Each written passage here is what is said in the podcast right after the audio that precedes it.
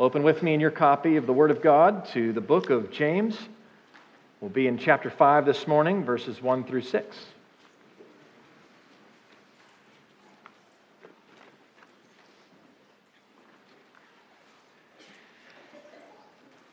It's page 1013 in the Pew Bible provided for you.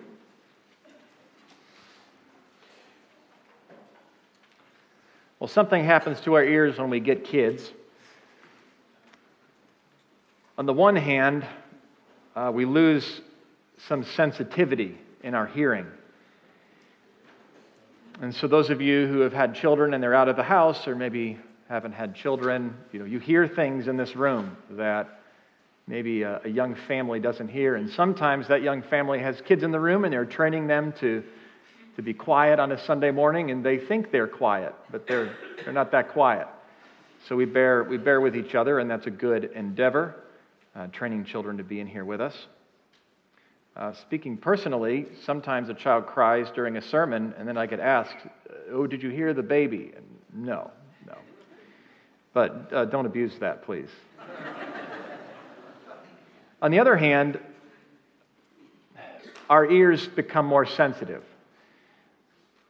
You can be a playground or a play place at the mall, and there's lots of noise around and there are children crying, and then your child cries, and you can hear not just the voice of your child through the voices of the other children, but you can hear what kind of cry it is, whether it's a big deal or no big deal, uh, a cry of pain, a cry of sadness, a cry of anger. Maybe there's a little bit of that on the playground.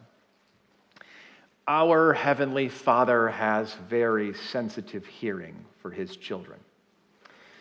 Let's read together James chapter 5, verses 1 through 6.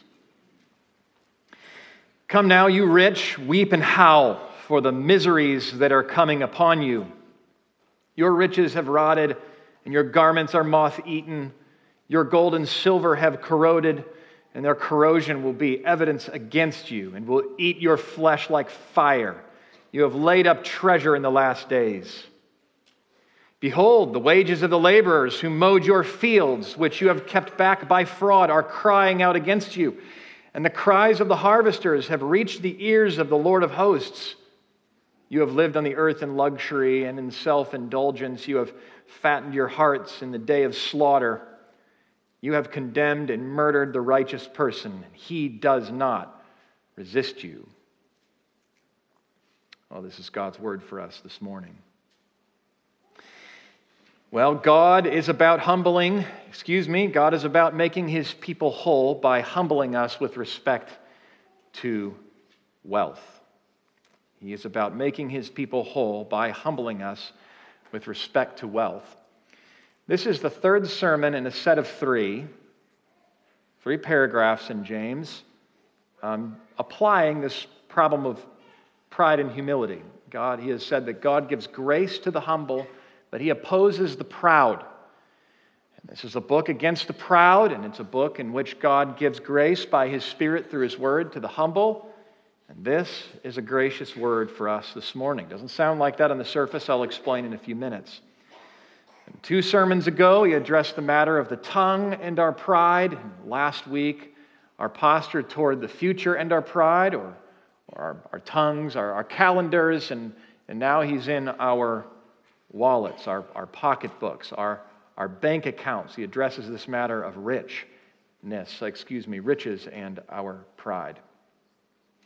But how can I say this? I mean, I started off with uh, an anecdote about the sensitivity of hearing and parents and how our God hears our cries and all this, and then I read this. It doesn't sound like the right sermon. Like maybe I remembered an introduction for a different sermon and then uh, forgot the text that we were in or read the wrong text, and that is that is not the case. We've said that the book of James is an especially practical book, and that is true. And we've also said that while we sure like practical teaching, we ought to be careful um, not to have a, a trite or easy spirit about that because these are not easy words. Well, this week, I don't know, it seems like James might have gone a little too far. Yes, his words sting But how could he say this to his readers? Come now, you rich, weep and howl. You've laid up treasure in the last days. He's talking about all the wealth that they've accumulated and where it all leads. There's a certain storing up they have done for the last days that isn't exactly going to take care of them. Uh, it's a promise of certain judgment, it seems. Storing up treasure in the last days. That's eschatological, end time, end time judgment. There's no call to repent here. There's just very harsh condemnation. He's cornering them. He has his finger in their face. And he ends with this line He does not resist you. You've condemned and murdered the righteous person. It may be that an account of their handling of those under them that some have died. Maybe that is known to the readers. Maybe that's just what happens here and there. But in any case, he ends by saying, He does not resist you. You've done this to them and they haven't even resisted you. That's how bad you are.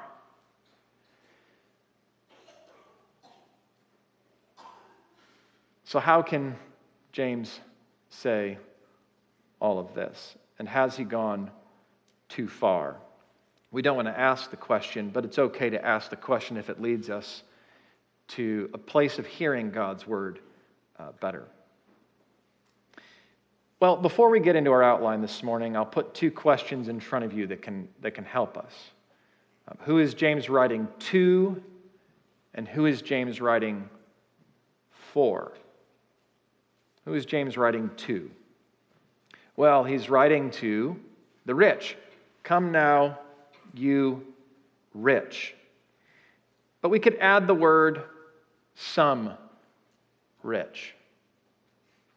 For even in this passage here, we can see that the audience of his concern is not just those with lots of wealth, it is those who have received, gotten that wealth through ill gotten means, those who have uh, kept back the wages of laborers by, by fraud.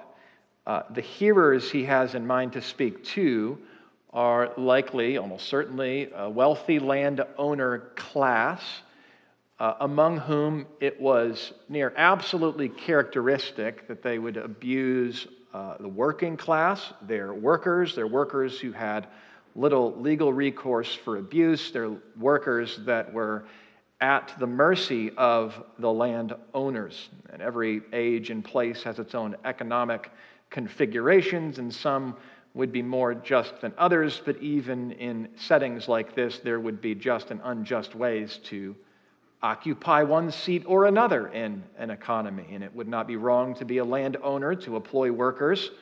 That is not the problem.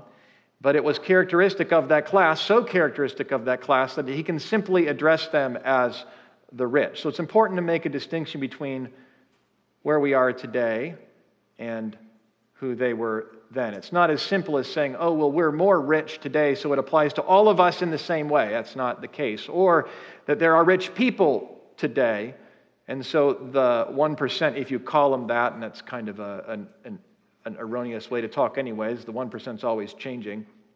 But in any case, um, it would be wrong to speak about the rich if they're a class as a class as the target of these words. It is not necessarily the case. Could be, not necessarily the case.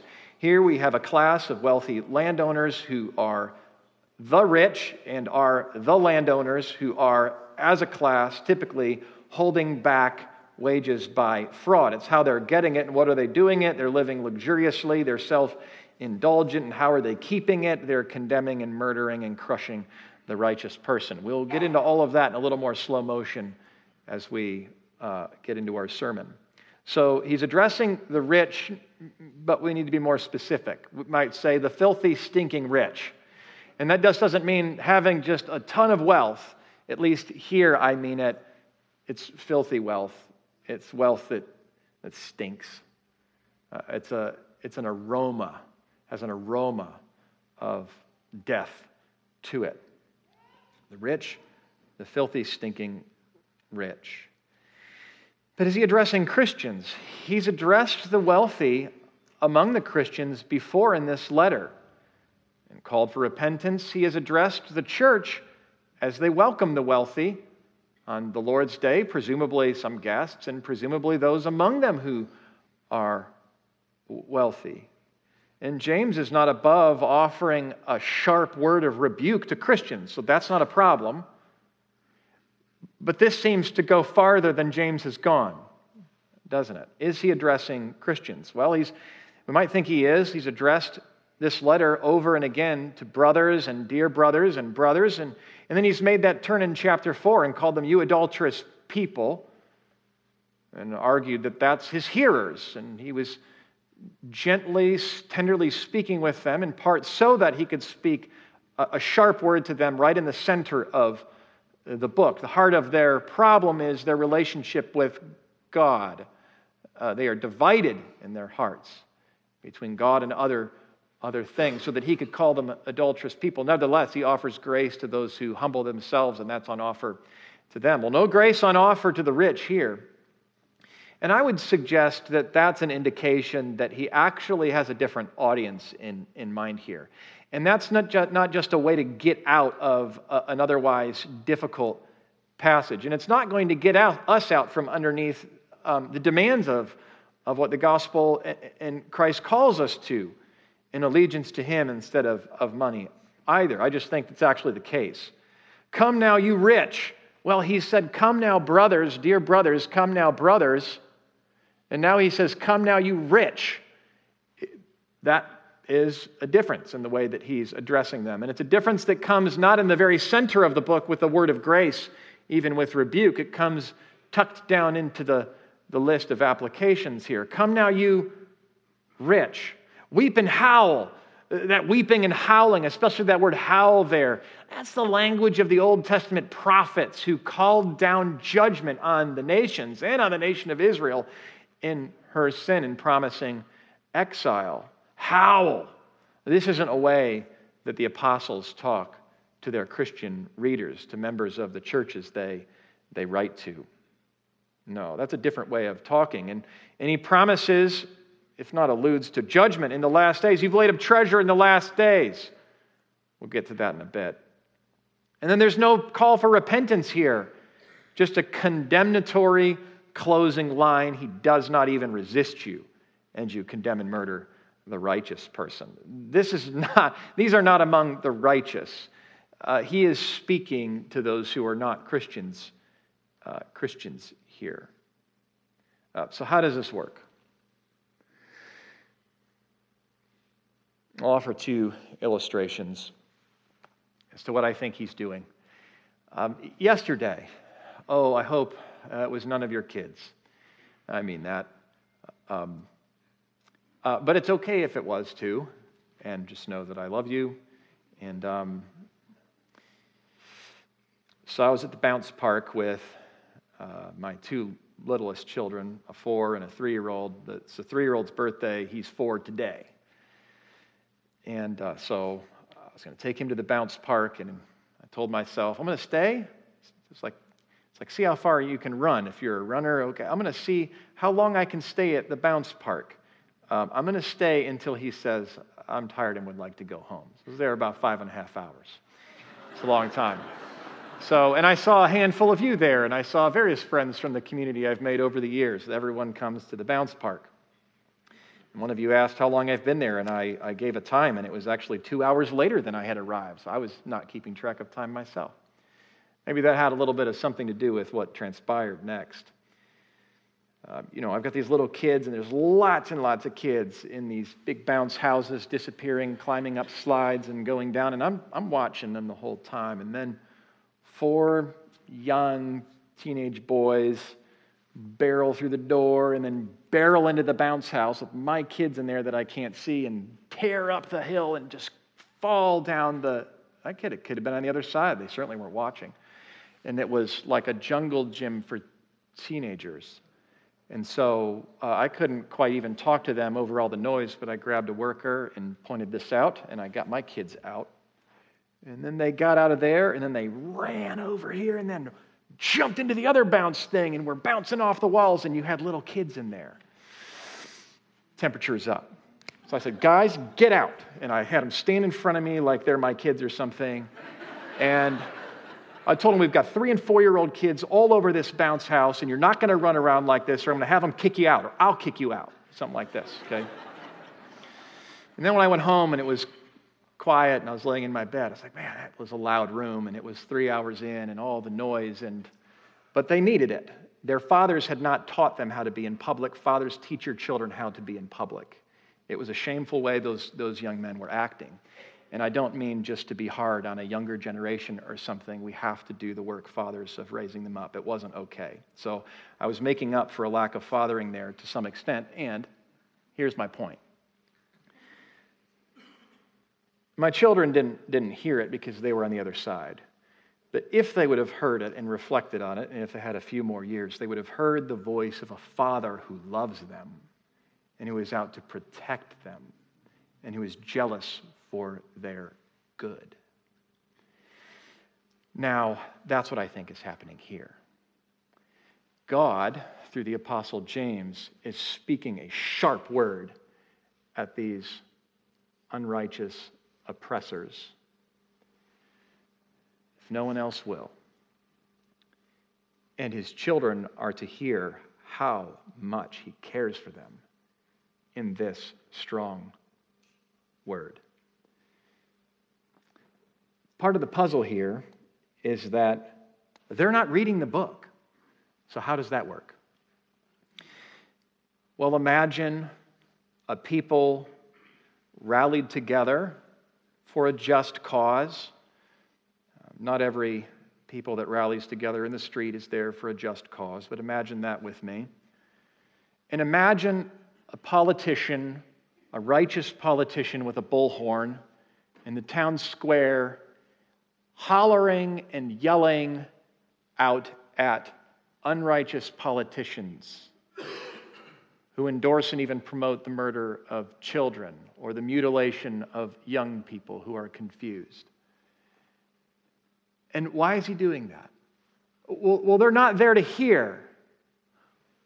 Oh, but there are those who need to hear this, and it has its place. So, so James is writing, if you will, to the unrighteous rich, the, the filthy, stinking rich, if you will but he is writing for his churches. Do you follow me? Does that help you to hear this right now? And it doesn't mean that this shouldn't land on you if you're in sin, committing fraud, and living on years of lies in your business. If you're especially in unbelief, having harshly oppressed those under your watch in the place of work even if not this much. Doesn't mean that. It just means that James has written these words for his hearers, who are not those who are oppressing others, but who are those who might envy those who are rich and oppressing. For they're in church, but they would probably much rather be at the beach with their extra house or two. They drove up with whatever they drove up in, but maybe they would much rather have the car parked outside the the home that they drove by on their way to church. They're here, but they'd much rather be on a vacation in a faraway land that they observed a long lost friend on. You can find out where people are on Facebook. It doesn't take much. Look who is in uh, Australia for their uh, vacation, whatever. Um, envy is a real problem. And envy would have been a problem for his readers, and James is concerned that his readers not envy the rich who have gotten their wealth by unjust gain. So I hope that makes sense of how to hear this. We'll approach our sermon, the rest of it, in two parts the cry of the oppressor who will see misery, and the cry of the oppressed whose misery is seen. First, the cry of the oppressor who will see misery. before we get into this, a word about the word oppressor. Uh, Marxism, which I'd suggest is the dominant ideology on offer today, it is the air that we, we breathe.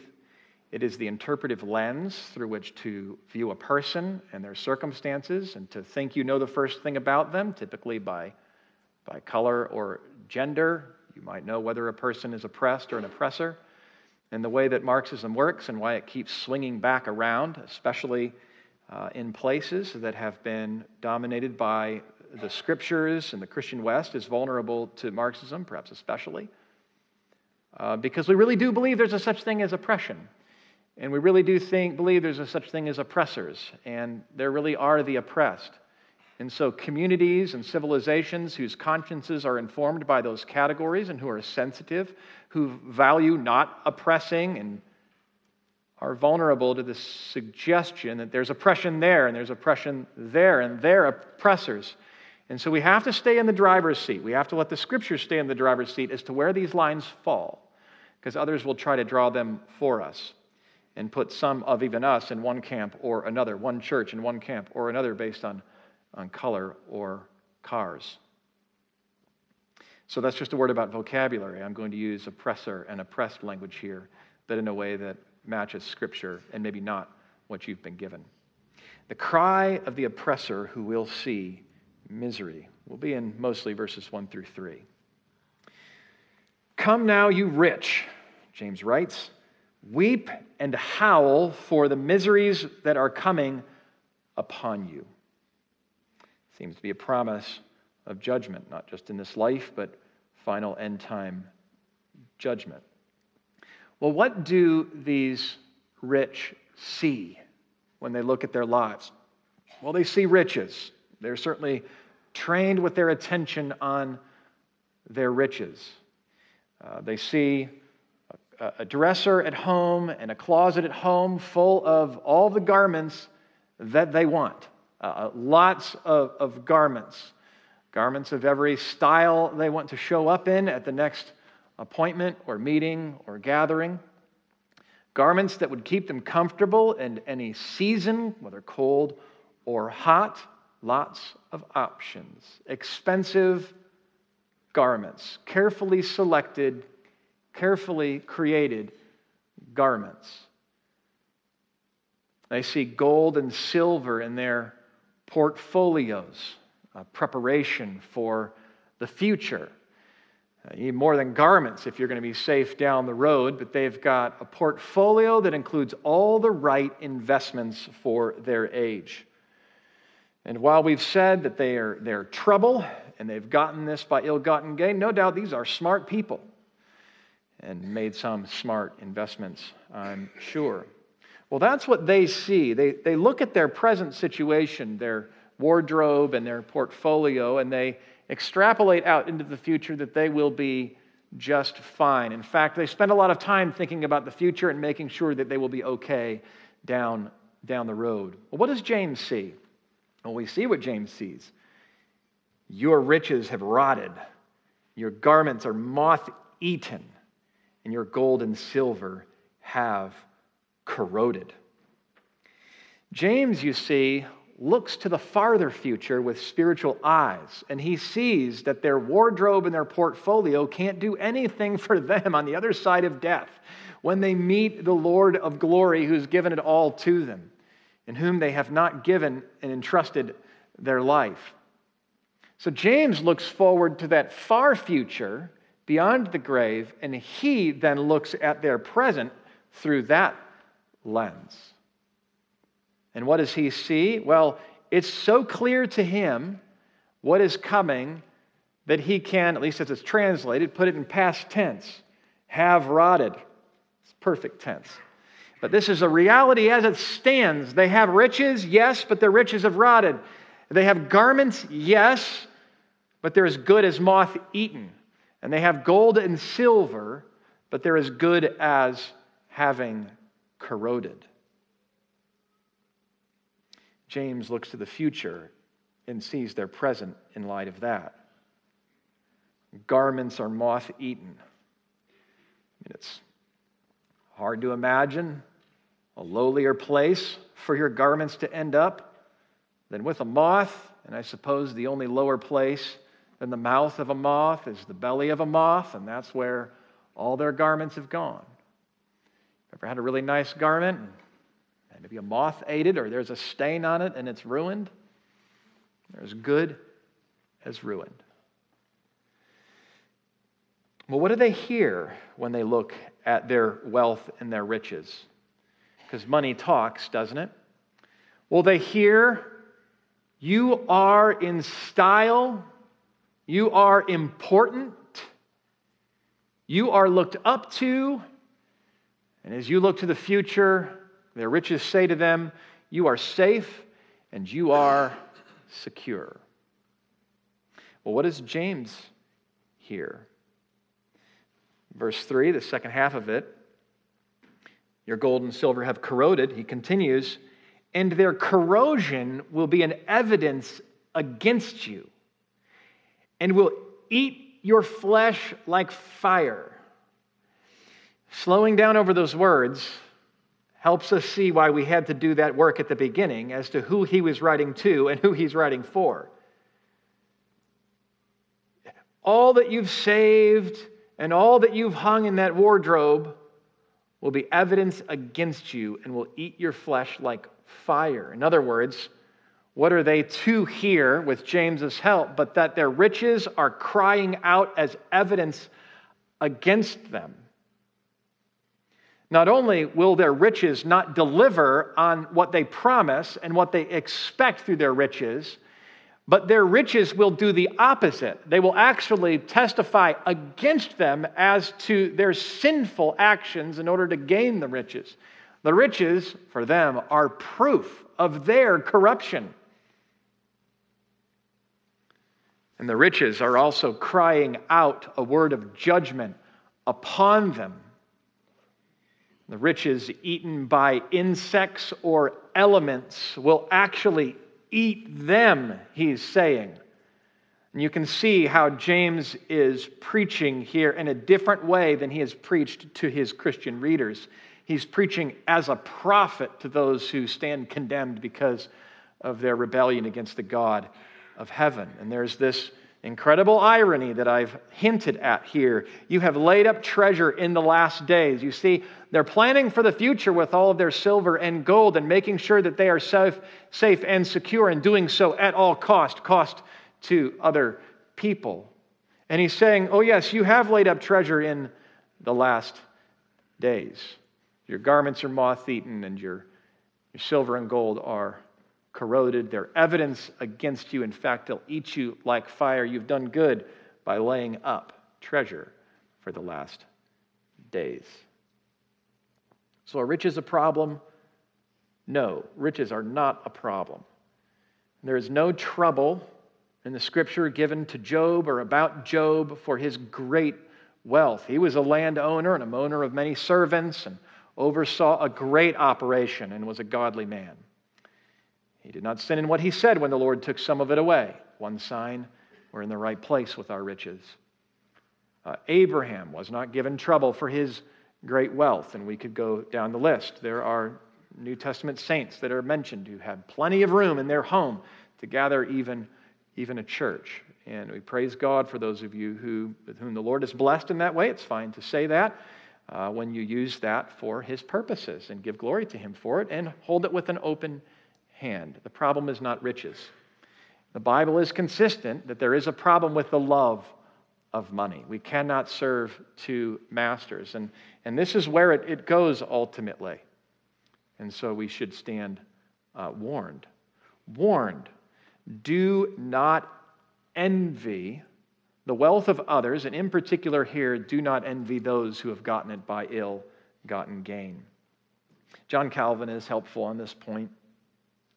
It's not for nothing does the Lord by his prophets throw sharp words at those who sleep in ivory couches, who pour on precious uh, ointments, who entrance their palates with the sweetness to the notes of the zither. Does anyone know what a zither is? I did not look it up, but you know what he means. There's good food out there. To all the intents, like fat cattle and rich pastures, all this is said to make us keep a perspective in all our creature comforts. Self indulgence wins no favor with God. James has a regard to the faithful, that they, hearing of the miserable end of the rich, might not envy their fortune, and also that knowing that God would be the avenger of the wrongs they suffered, they might with a calm and resigned mind bear them. And so, this is part of the good news of the gospel is that we have received, as Peter put it, an inheritance. We've received it through the resurrection of Jesus Christ from the dead the first fruits of a new humanity and a new creation of which we're a part if we're born again, to a living hope that is imperishable, undefiled, unfading, and it's kept in heaven for you. And not only is it being guarded, but you are being guarded through faith. And God's doing it. So you have all that you need if you have the one who has everything you need. And if you have the Lord through Jesus then you have it all. And so we don't need to envy one another in this room. We don't need to envy those who are outside this room who have more than we might want. It is a basic fact of Christian understanding of the world that there is a God in heaven who stands behind and who orders where we live and what we have. And so work hard and work wisely, but you don't know what's going to come tomorrow whether the markets will fall at no fault of your own, or whether you'll fall into a windfall of money, no work of your own. And these things come and they go. And trust the Lord with them. And pray that prayer that the writer of Proverbs 30, I believe it is, prayed, not Proverbs 31. Lord, don't give me riches or poverty that I might not be tempted to steal and deny you or otherwise be rich and forget you. So he's at work in what you have and in what you lack. And pray he works in you through your wealth. The cry of the oppressor who will see misery. A warning to us not to envy others for their wealth, certainly those who have gotten it by ill gotten means. Now we move on. The cry of the oppressed whose misery is seen. The cry of the oppressor who will see misery, and now the cry of the oppressed whose misery is seen, verses 4 through 6. Behold, the wages of the laborers who mowed your fields, which you kept back by fraud, are crying out against you, and the cries of the harvesters have reached the ears of the Lord of hosts. The landowners are insensitive to the cries of their workers. But the Lord has a very sensitive hearing.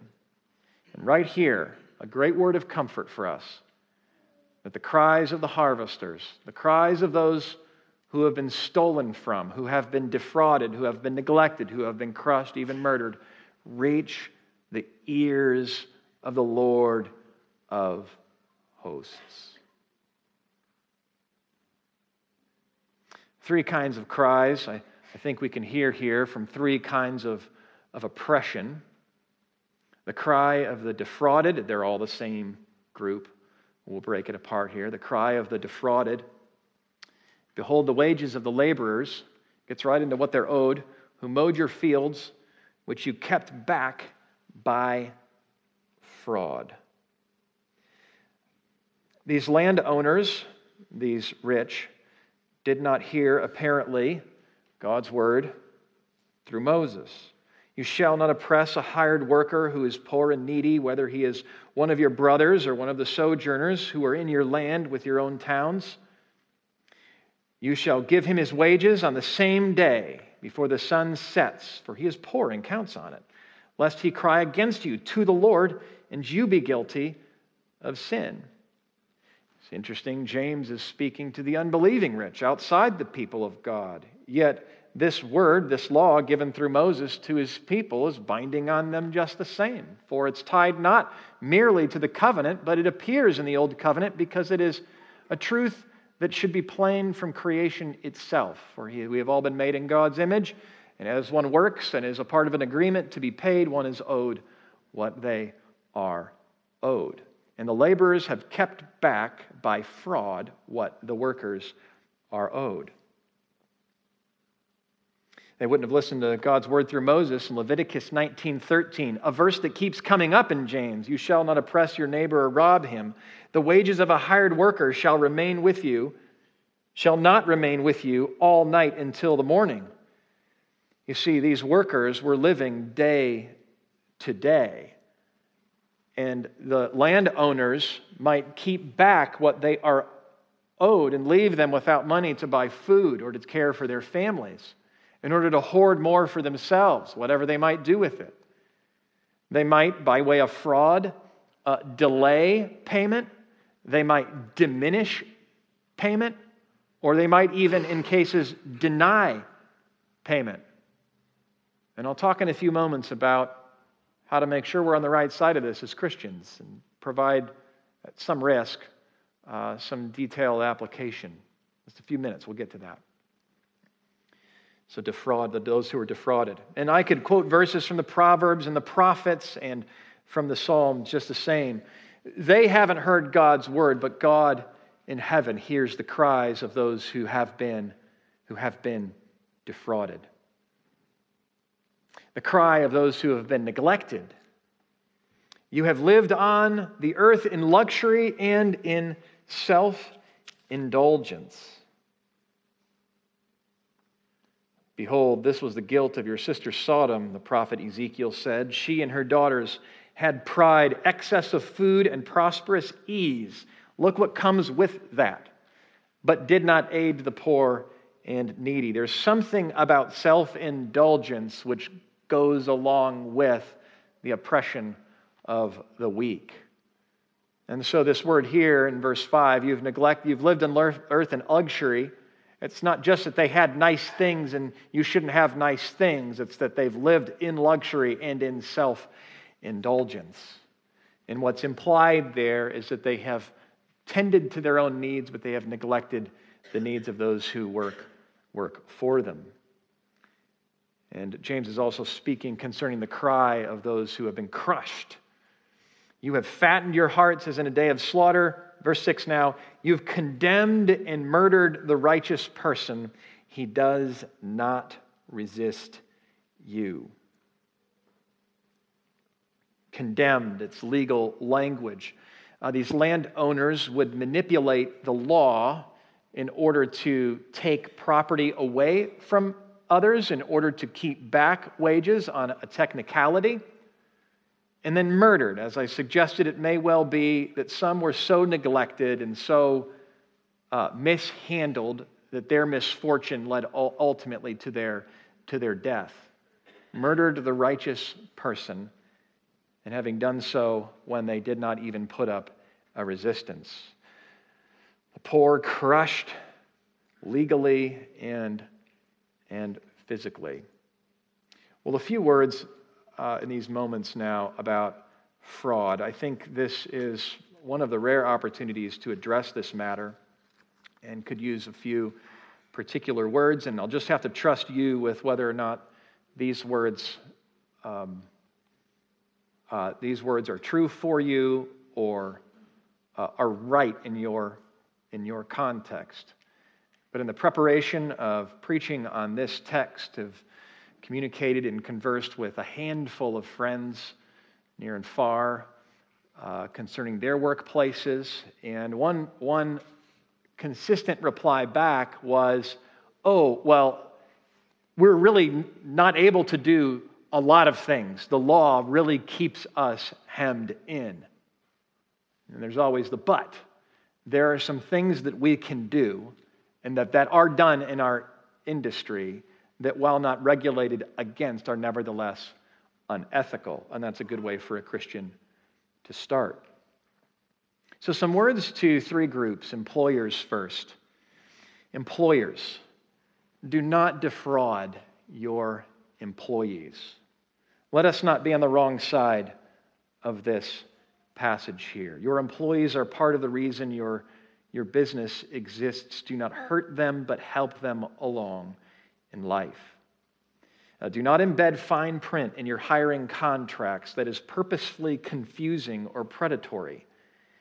And I'm thinking of one story where an employee's contract was up, and so she took a job in another city, but the company didn't like that and got upset. So they auto renewed her contract for a month and made her pay it back. There was a, a deliberately confusing and convoluted line in the fine print of her original contract that apparently was there, or at least was leveraged, so that the company could act in a vindictive way when she left at an otherwise agreeable time. If you're a Christian, don't give yourself to that kind of fine print. It may be legal, but that doesn't make it ethical. Legal fraud exists because moral fraud exists, and the law doesn't attempt to manage every move we make. So we should not be so shallow in business ethics as to be satisfied with merely being clear of the law. Christian, in your business, don't just be satisfied that you're a godly Christian if you're clear of the law. Do not change a salesperson's commission structure to keep from paying them the profit that you promised. Or you may have to change the commission structure for a legitimate reason, but you will know when you're wanting them to do well just without doing as well. If you're a Christian, mind that matter of business. And if you say you're going to give 50 50 with the salesperson, don't manipulate the books to make it look like they're getting their share when really they're getting 40 or 30%. And if in your company there's an agreement, formal or informal, that you will share some of the profits from a good year in the form of bonuses, especially if you have been projecting a carrot of that reward for your workers, then give them the bonus that they are due.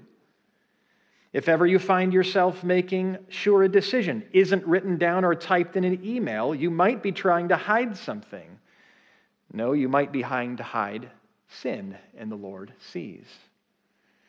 Positively, look for opportunities to develop the less than ideal workers, but workers for whom this job could be the crucial life move if they'll give it the effort. It's part of your responsibility. And finally, and this one is tricky, as so much of business is, and I'm being very black and white here, but you need to work these things out in your own context. It is hard, but observe with attention the fine line between squeezing more productivity out of your people and squeezing the life out of your people. And for those of you for whom the life has been squeezed out, hear that as a word, if you will, from James to an employer who has not treated you well and take some comfort. And Christian, hear this as a rebuke if you've been about this. Remember that your business is about making the world a little better, and it doesn't do that by making the lives of some terrible. So lead in a healthy culture and with reasonable expectations. Now, we might stop there and we'd be fine, but this word about ill gotten gain is good for us, so let's take a few more moments on it. Remember, we live in a different socioeconomic situation in which workers have a lot more power than they did in this situation, and so I do need to address employees in this situation as well. Common grace through good laws and competition means employers don't have the kind of power they would have had in the first century. And thankfully, laborers have a tremendous amount, but it can be abused in the other direction, and employers will know that full well.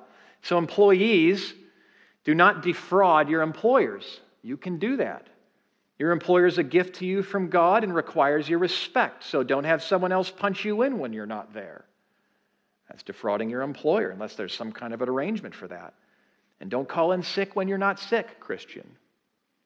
And if you're trusted to work away from the office when you're supposed to be working, work and don't misrepresent your hours and don't take business away from your company and keep it secretly to yourself on the side.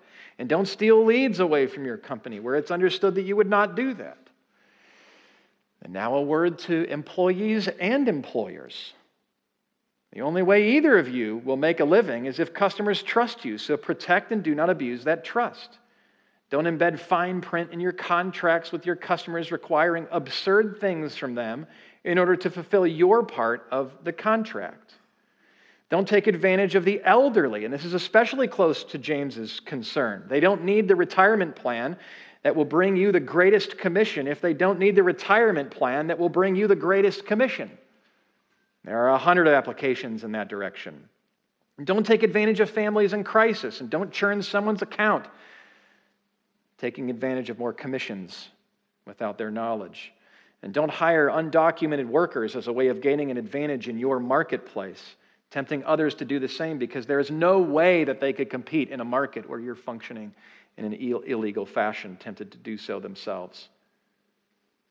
And we can't move on from ill gotten gain without addressing customers as well, so let's just keep going here.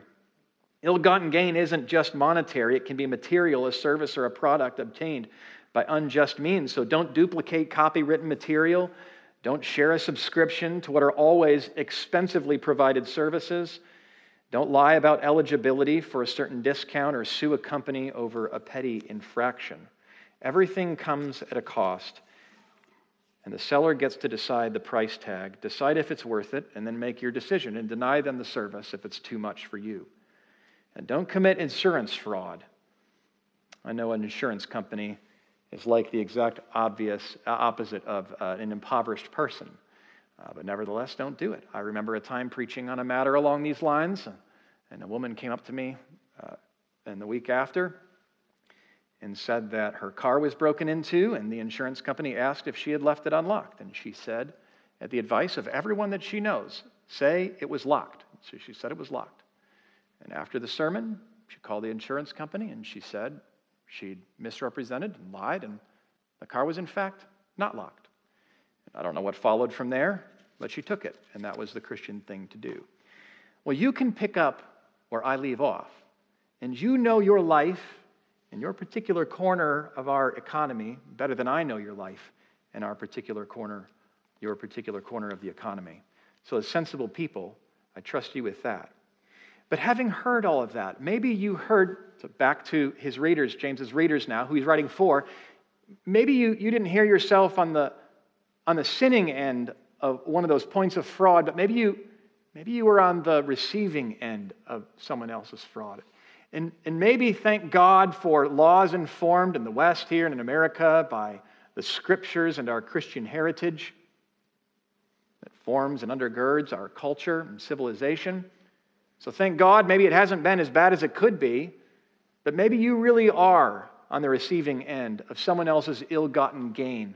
Having found yourself where you are in life because someone defrauded you, maybe terribly, maybe setting the whole course of your life. Maybe you lost that job and couldn't get another one in your field. That really does happen in a church this large. There are many of you who find yourself on that side. And let me just say don't envy the unrighteous rich. Don't do it for one minute. They've stored up treasure for themselves in the last days. That's a warning to you. You can sin in bitterness and envy in your position in this story. But also take comfort that you are storing up for yourself in the last days treasure. And even by this very trial, which James has in mind, you can have all joy and count it all joy because he is completing you. He is making you more steadfast. He is even making you whole through your suffering with respect to riches. Well, you'll remember the woman who comes to Jesus one woman crying and, and wiping his feet with her tears. That's one cry the Lord hears for sure. And, with anoint, and anointing him with oil. Another woman who comes and anoints Jesus with, with oil and is criticized even by Judas, who doesn't understand. He'd had his hand in the bag, taking for himself for some time. He would cry as well, but it would be too late for him. He would weep and howl, not as one who had faith in Jesus, but as one who nevertheless understood the consequences of his actions in the end.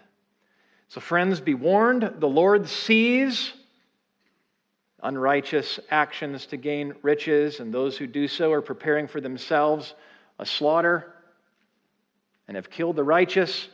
And be comforted as well, for the Lord sees your oppressed state and He is preparing you for heaven through it. And yes, the righteous one, more righteous than you, has been killed, so that you might make it to the end and not be condemned for your own sins, and they are many, but that you might be blessed in Him. Let's pray. Well, Father, we, we thank you for a railing hollering, and upset apostle in James, and for the prophets that preached similarly before him.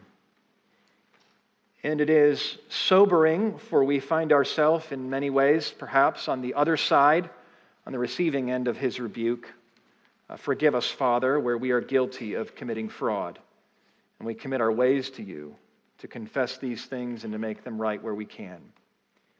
But Father, help us to receive the comfort that we ought hear, to hear the loud voice of a Father who loves us and cares for us and hears the cries of the harvesters. You hear our cries. And in all of this, keep us humble with our wealth that we might be made whole. In Christ's name we pray.